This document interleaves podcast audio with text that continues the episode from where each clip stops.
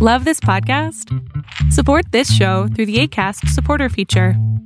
It's up to you how much you give, and there's no regular commitment. Just click the link in the show description to support now.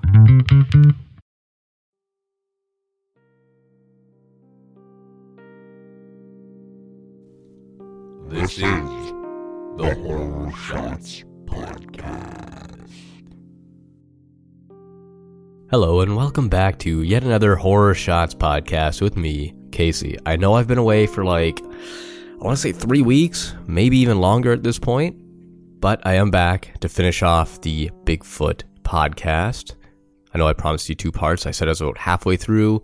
That's about true, maybe three quarters of the way through the script, but I just want to make sure you know that I'm still alive, I'm still here, and slightly disappointed that nobody took me up on my contest, which is still open. So I'll just recap that. If you follow me on Instagram, send me a message and say, hey, I'd like one of your books.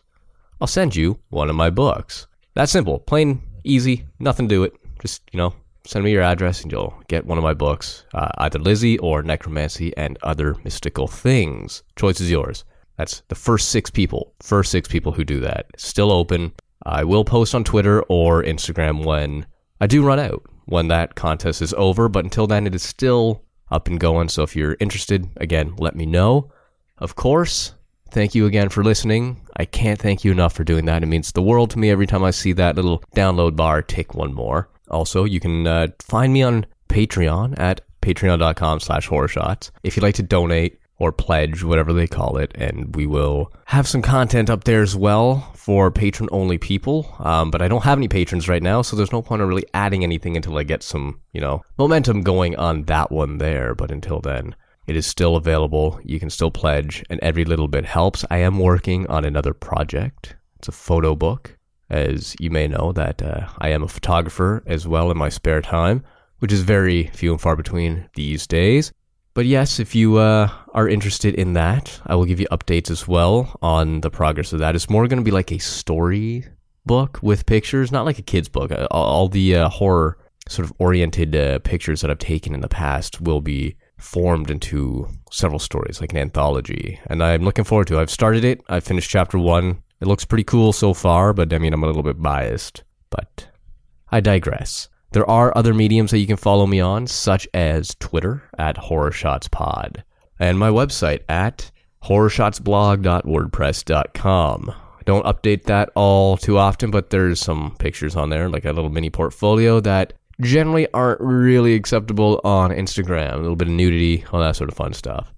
But today, podcast isn't about me or that sort of stuff in general. It is about Bigfoot. And last time we ended on possible reasons as to what Bigfoot actually is extinct hominids, for example. But today we're going to look at some more scientific views and we'll go from there. How does that sound? So let's get into it. The evidence that does exist supporting the survival of such a large prehistoric ape like creature has been attributed to hoaxes or delusions rather than the sightings of a genuine creature. In 1996, USA Today article, Washington State zoologist John Crane said, There is no such thing as Bigfoot. No data other than material that's clearly been fabricated has ever been presented. In addition, scientists cite the fact that Bigfoot is alleged to live in regions unusual for large non human primates, i.e., temperate latitudes, in the northern hemisphere, and all recognized apes are found in the tropics of Africa and Asia. Mainstream scientists do not consider the subject of Bigfoot an area of credible science either, and there have been limited number of formal scientific studies on Bigfoot. Evidence such as the 1967 Patterson Gimlin film has provided no supportive data of any scientific value, which is a shame. Everybody knows that film. Everybody knows. It looks like a giant ape walking across a river. Everybody knows it. But continuing on, as with other similar beings, climate and food supply issues would make such a creature's survival in reported habitats unlikely. Great apes have not been found in the fossil records in the Americas, and no Bigfoot remains have ever been found. Philip Stevens, a cultural anthropologist at the University of Buffalo, summarized the scientific consensus as follows It defies all logic that there is a population of these things sufficient to keep them going. What it takes to maintain any species, especially a long lived species, is you gotta have breeding in the population. That requires a substantial number spread out over a fairly wide area where they can find sufficient food and shelter to keep hidden from all of the investigators. Now, I want to touch on that. I believe I mentioned something about that in the last podcast where maybe it takes them a long time to hit that sexual sort of maturity where you can give birth. Maybe it's not as simple as you know most animals in nature where after a year or so they can reproduce maybe they're closer to humans where it takes 15 to 20 years before you're able to bear children it's just a theory and maybe childbirth kills the mother leaving a very narrow population of suitable mates i guess would be the appropriate term it's just a theory. Uh, of course, I mean, I'm not a scientist, anthropologist, biologist, nothing. Nothing like that has ever crossed my educational background. So obviously, what I say and think doesn't really matter in the long run. It's just one of those crazy sort of conspiracy theories, I suppose. Back to the cast, though. Enough of my jibber jabber. Let's go back to the script. In the 1970s, when Bigfoot experts were frequently given high profile media coverage, McLeod writes that the scientific community generally avoided lending credence to the theories by debating them. In other words, the scientific community ignored any sort of Bigfoot claims that may have come across their desks. We've talked about researching and we've talked about Bigfoot himself, but what about the people involved in the research? The scientists or pseudoscientists, as some may call them, that are actually involved. So let's look at some of the researchers. Ivan T. Sanderson and Bernard Heuvelmans have spent part of their careers searching for Bigfoot. Later scientists who researched the topic include Carleton S. Coon, George Allen Agogino, and William Charles Osman Hill, although they came to no definite conclusion and later drifted from this research. Anthropologist Jeffrey Meldrum has said that the fossil remains of an ancient giant ape called my favorite word, Gigantopithecus, could turn out to be ancestors of today's commonly known Bigfoot. John Napier asserts that the scientific community's attitude towards Bigfoot seems to stem primarily from insufficient evidence. Other scientists who have shown varying degrees of interest in the creature are David Daegling, George Schaller, Russell Mittermeier, Darius Swindler, Esteban Sarmiento, and Carleton S. Coon, who was previously mentioned. There have been, though, some formal studies in the field. The first scientific study of available evidence was conducted by John Napier and published his book, Bigfoot, The Yeti and Sasquatch in Myth and Reality in 1973. Napier wrote that if a conclusion is to be reached based on scant extant hard evidence, science must declare Bigfoot does not exist. However, he found it difficult to entirely reject thousands of alleged tracks scattered over 125,000 square miles, or to dismiss all the many hundreds of eyewitness accounts. Napier concluded, quote, I'm convinced that Sasquatch exists, but whether it is all cracked up to be is another matter altogether. There must be something in the Northwest Americas that needs explaining, and that something leaves man like footprints. Brings a valid point to the table. In 1974, the National Wildlife Federation funded a field study seeking Bigfoot evidence. No formal Federation members were involved, and the study made no notable discoveries. Beginning in the late 1970s, physical anthropologist Grover Krantz published several articles and four book length treatments of Sasquatch.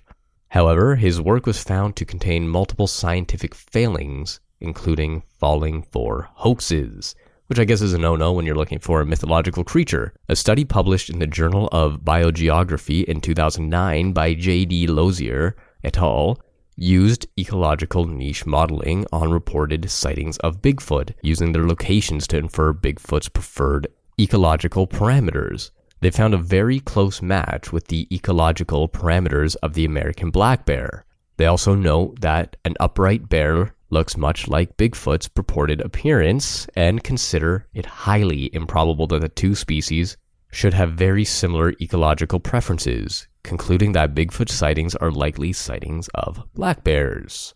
In the first systemic genetic analysis of 30 hair samples that were suspected to be from Bigfoot, Yeti, Sasquatch, Almasti, and other anomalous primates, only one was found to be of primate in origin, and that was identified as human. A joint study by the University of Oxford and Lausanne's Cantonal Museum of Zoology and published in the Proceedings of the Royal Society B in 2014, the team used a previously published cleaning method to remove all surface contaminations from the DNA. 12S fragment of the sample was sequenced and then compared to the GenBank to identify the species origin. You can tell I'm not a scientist because it took me a lot longer to read that than it really, really should have. The samples submitted were from different parts of the world, including the United States, Russia, the Himalayas, and Sumatra. Other than one sample of human origin, all but two are from common animals. Black and brown bear accounted for most of the samples. Other animals included cow, horse, dog, wolf, coyote, sheep, goat, raccoon, porcupine, deer, and tapir.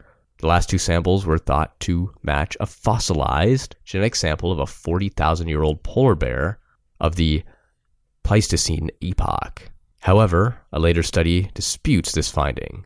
In the second paper, tests identify the hairs as being from a rare type of brown bear. More Bigfoot claims. After what the Huffington Post described as a five year study of purported Bigfoot, also known as Sasquatch, DNA samples, but prior to peer review of the work on November 24, 2012, DNA Diagnostics, a veterinary laboratory headed by veterinarian Melba Ketchum issued a press release claiming that they had found proof that Sasquatch is a human relative that arose approximately 15,000 years ago as a hybrid cross of modern Homo sapiens with an unknown primate species. Ketchum called for this to be recognized officially, saying that government at all levels must recognize them as an indigenous people and immediately protect their human and constitutional rights against those who would see their physical and cultural differences as a license to hunt, trap, or kill them. Failing to find a scientific journal that would publish the results, Ketchum announced on February 13, 2013, that the research had been published by the De Novo Journal of Science. The Huffington Post discovered that the journal's domain had been registered anonymously only nine days before the announcement. This was the only edition of De Novo that was listed as Volume 1, Issue 1, with its only content being the Ketchum paper. Shortly after publication, the paper was analyzed and outlined by Sharon Hill of Doubtful News for the Committee of Skeptical Inquiry. Hill reported on the questionable journal, mismanaged DNA testing, and poor quality paper, stating that, quote, the few experienced geneticists who have viewed the paper reported a dismissal opinion of it, noting it made little sense. The Scientist magazine also analyzed the paper, reporting that geneticists who have seen the paper are not impressed. Quote, to settle the obvious, no data or analysis are presented that in any way support the claim that their samples came from a new primate or human primate hybrid. Leonid Kruglyak of Princeton University told the Houston Chronicle Quote, instead, analysis either come back as 100% human or fail in ways that suggest technical artifacts. The website for the De Novo Journal of Science was set up on February 4th, and there's no indication that Ketchum's work, the only study it published, was ever peer reviewed.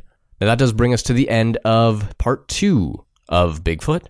Now, I would like to hear what you think on this because Bigfoot is one of those topics where everybody has their own opinion. So feel free to hit me up on Twitter with a tweet or send me a message or comment on something on Instagram or whatever and discuss this because I think that Bigfoot might possibly exist. I'm somewhat skeptical because, like most people, I think maybe we would have spotted them by now with all the satellite imaging and technology advancements in tracking and finding people in GPSs and all sorts of fun stuff like that. I think time is running out to actually put a definitive answer on whether Bigfoot exists or not. I am still slightly a believer, like I said, but the skepticism is starting to rise. And as much as I want this to be true, I'm not sure it is. Maybe they did once exist, maybe even as recently as 40 to 50 years ago, and maybe they've died off since then. Maybe what we've seen is the last remnants of an extinct species or a very, very endangered species as sad as that happens to be. Maybe they are an advanced primate, just like humans, and maybe they bury their dead. Maybe they burn their dead. Maybe they eat their dead. Maybe they do something in general that just negates any sort of physical evidence like fossilization or skeletons or meat or hairs or flesh or whatever. Maybe they dispose of it, not for fear of being found out, but that's just what their culture dictates. Who knows? It's all just speculation. Uh, I hope you enjoyed this two part episode. I know this one's a little bit shorter than the first, but hopefully you got the information you were looking for and you got your little fill of the Horror Shots podcast. Hopefully, I will be back before too long. I don't know what I'm going to do next. I haven't thought that far ahead, to be completely honest. A little bit behind the scenes action there. I don't know what's going to happen next week or the week after. I got to look at my schedule. I got to see if I'm motivated because if I'm not, then I'm not going to be in the mood and you're not going to get high quality entertainment, which is what this is all about. But until next time, keep your eye on the tree line and take a snapshot of anything you might see that looks a little bit fishy. You never know. Maybe you'll get the first actual footage of Bigfoot. Until next time.